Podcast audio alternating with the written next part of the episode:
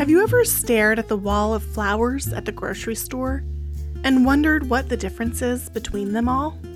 Maybe you're gluten free and you've had to learn how to navigate grains, discerning which ones are safe and which ones will make you sick. Flour can be very overwhelming, but it's also the backbone of all baked goods. Believe it or not, flour has also been the center of lots of theological controversy over the years.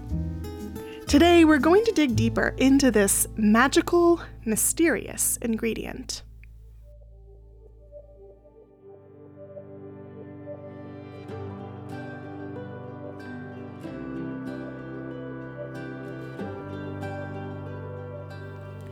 Welcome to Kitchen Meditations a weekly podcast from the Edible Theology Project where we examine the ways God meets us in the kitchen and at the table. I'm your host, Kendall Vanderslice. If you are hungry for a taste of God's hope and healing in the mundane tasks of your everyday life, then you've come to the right place. May these meditations bring you a bit of grounding as you prepare to eat today and every day. Let's get started with a little spiritual mise en place, a prayer to orient ourselves before we begin. In the professional kitchen, mise en place is the process of preparing your workspace for the dishes you're about to make. It involves measuring your ingredients and reading your recipe all the way through so that you know exactly which kind of flour you need to use each time. I like to think of it as a time to prepare my own mind and body as well asking God to be present with me as I cook or as I bake. Our spiritual mise en place today is drawn from my new book, By Bread Alone. Slow your breathing. Inhale and exhale with each line of this poem. Flour is the backbone of any loaf of bread. Corn, rice, barley, wheat, each piece a creation of culture and agriculture. The people who mix it, the places that raise it, the environment where it ferments and grows.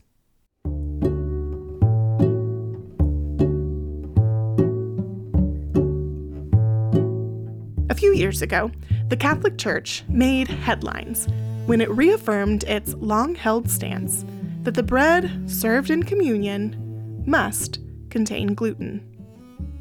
To those unfamiliar with the history of this requirement, the stance appeared to be a cruel rejection of those who are gluten intolerant. Protestants serve all kinds of bread at the Lord's table, people thought. Why couldn't the Catholic Church just get on the same page? Based on the reaction in the news and online, it might have seemed like this was the first time the question of a wheat free communion was ever on the table, brought to the fore thanks to the rise in gluten intolerance among consumers. But the question of what kind of flour is appropriate for the bread served in communion is nothing new. In the 13th century, Thomas Aquinas wrote his Summa Theologia, attempting to create a comprehensive theological textbook for those seeking ordination. Within its many pages, in Part 3, Question 74, Article 3 to be precise, Aquinas addresses the question of bread used for the Eucharist, stating that the bread must be made of wheat. He was responding in part to claims that barley bread was the more suitable element for the sacrament, since barley is more bitter and therefore more in keeping with the events of Christ's Passion.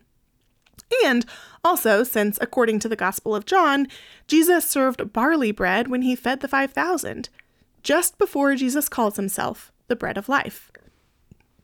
This barley bread would have been the common bread consumed in Jesus' day, as it was much cheaper to acquire than wheat.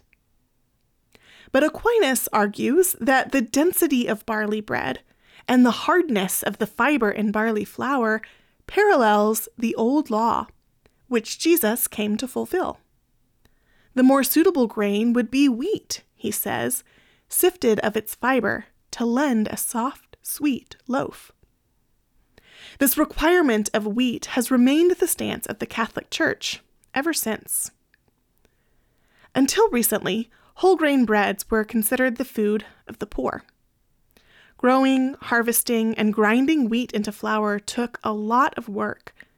To then sift away the fibrous parts of the flour until you had a fine white wheat meant throwing away hours and hours of labor. Fine white wheat was very expensive, and therefore the food of the elite.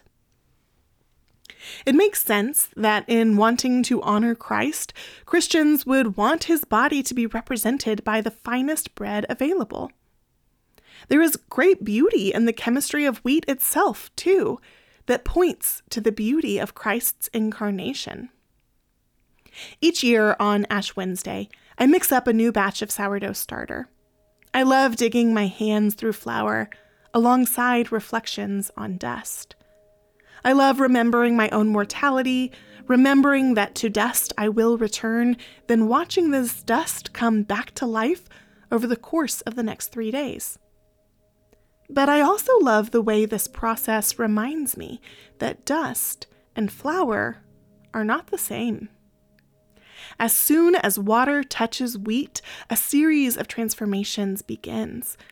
The water activates enzymes inside the grain and begins to uncoil amino acids trapped inside.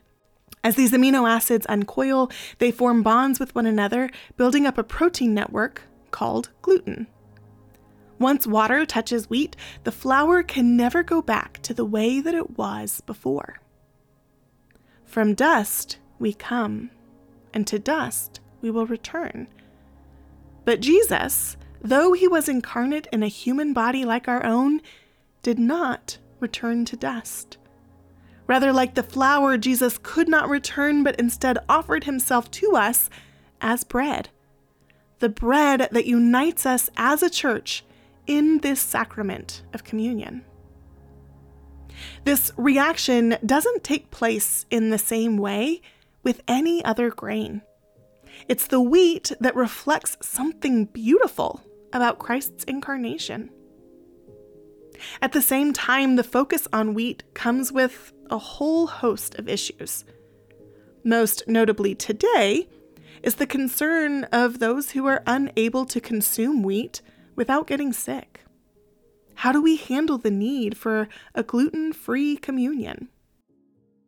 Now, I should note here that the makers of the wafers used for communion in the Catholic Church claim that the traces of gluten are so minimal that most people can consume them. And for those who cannot, communion in one kind is still sufficient, which means a Catholic celiac can receive just the wine and still have participated fully in the sacrament of communion. But what about the places where wheat bread has never been the norm? Can Jesus be present in the bread of a culture built around corn or rice or teff? Aquinas would say, or rather, in fact, he did say, that wheat bread for the sacrament could be brought to these regions. In many ways, as a food scholar, a bread baker, and a Christian who takes the sacrament of communion very seriously, I respect Aquinas' position here. The particularities of the foods that we eat are significant. To say that a wheat loaf and a corn tortilla are the same thing is to overlook the significant taste, texture, and cultural differences that led to the development of these individual food items. They might play similar roles in the diets of their consumers, but they also each deserve to be understood in their own right as significant cultural items. To simply replace wheat bread with another kind of grain is a task that should not be taken lightly. But I think the wheat itself offers an answer to this problem, which ultimately gives me the confidence to contradict Aquinas, and, as a humble Protestant, the Catholic Church as well. Those amino acids that make up the protein gluten are called glutenin and gliadin. The amino acids have opposing qualities to them, the glutenin likes to stretch and stretch. It's called the elastic quality. and the gliadin likes to hold its shape. It's called the plastic quality. When these opposing forces form bonds with one another, tension begins to develop. This tension creates the structure of dough that captures carbon dioxide gas and allows the dough to grow while holding on to its shape. I believe that our theological commitments ought to be held, like the gluten, in constant tension between expansion and maintaining form. Perhaps the wheat itself gives us a picture of how to honor the beauty of Christ represented in wheat, and also expand our imagination to include the breads of other cultures made up of other grains as well. A Catholic nun living in Mexico about 400 years after Aquinas wrote a short allegorical play that suggests a similar idea. It's called The Loa to Divine Narcissus by Sor Juana Inez de la Cruz. She writes of an indigenous man and woman who sing of their great God of the seeds, a God above all other gods who makes himself food so that those who eat his flesh might be cleansed of the stains on their soul. When introduced to the Christian God, this man and woman recognize in the bread the same God they already knew through their own form of bread. Through this play, Sor Juana suggests that God's presence was revealed to those who did not yet know Christ's name through their local bread, presumably a bread made of corn. It does, after all, seem just like God to work mysteriously outside the structures we have for understanding God's work in the world. Perhaps our very bread can point us toward that truth. Flour is the backbone of any loaf of bread. Corn, rice, barley, wheat, each piece a creation of culture and agriculture the people who mix it, the places that raise it, the environment where it ferments and grows. We'll get to our kitchen tip in just a moment, but I want to take a quick break to tell you more about Edible Theology. Edible Theology is an educational nonprofit helping you connect the communion table to the kitchen table. We offer resources for churches, families, and individuals to help build community and find healing in relationship to food. This Lent, we are reading through my new book, By Bread Alone A Baker's Reflections on Hunger, Longing, and the Goodness of God. I like to say that it's a theology of bread as told through my story. If you'd like to read along, you can download our free Lent reading guide at our website, www.edibletheology.com. It includes chapter recommendations for each week of Lent, along with discussion questions and prayers, and a free workshop recording for each recipe in the book. Again, you can download the guide at www.edibletheology.com. Our kitchen tip today is for those who would like to experiment baking with different kinds of flours. No matter the kind of grain being used, the biggest differences between the flours available on the shelf at the store are one, the amount of gluten they contain, and two, the amount of fiber they contain. Some flours don't contain any gluten at all, like rice flour, corn flour, almond flour, and more. Of the wheat flours on hand, some contain very little fiber and weak gluten strands, which make them perfect for baked goods like scones, cakes, and cookies. This would be your pastry flour or your cake flour. Some contain minimal fiber and really strong gluten, like bread flour or double zero flour, which are perfect for loaf breads and pasta. And some contain lots of fiber. These would be your whole grain flours. These differences in gluten and fiber significantly change how the flour will function within a recipe which means you can't just sub one flour for another in your baked goods without understanding the ways the recipe's behavior will change. But when you do understand the flours, it can be really fun to play around and see how you can change up your favorite recipe. If you are not gluten free and you just want to try out different kinds of grains, I recommend you start by using the recipe I teach in my Bake and Pray workshop, subbing out different kinds of grains for the whole wheat called for in the recipe. This will give you a sense for the differences in flavor and texture, and will also help hone your technique so that you'll be prepared to move on to more complex whole grain recipes soon. If you're interested in that course, I'll link it in the show notes for you. If you are gluten free, and you are trying to replicate your beloved glutinous recipes, then I recommend you start simply. Find one or two recipe developers that you trust and choose one or two flours to familiarize yourself with.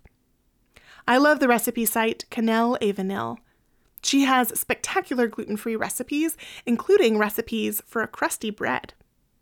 I also recommend Peter Reinhart's book on gluten free baking.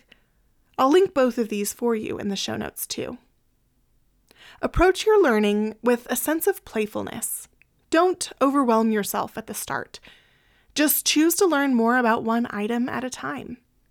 And as you do, reflect on the great creativity of God in creating so many kinds of grains, and the creativity of humans in developing so many different kinds of breads. And now to close a prayer for flour. God, who breathed life into dust and brought forth the first human, you say that we are dust, and to dust we will return. You became like us, born in human flesh, but death could not hold you down. Like flour transformed at the touch of water, you turned not to dust, but to bread. May I remain in awe of you whenever I feel the touch of wheat. Amen. Kitchen Meditations is brought to you by the Edible Theology Project, where the communion table meets the dinner table. Learn more and sign up for our weekly newsletter at edibletheology.com. And be sure to follow us on Instagram at Edible Theology Project. Our intro music is by Josh Garrels. A huge thank you to our producer, Jason Rugg, who made this podcast possible. We would love it if you could subscribe, rate, and review us on iTunes or Spotify. Then share this episode with your friends. Your help ensures that others discover this podcast too.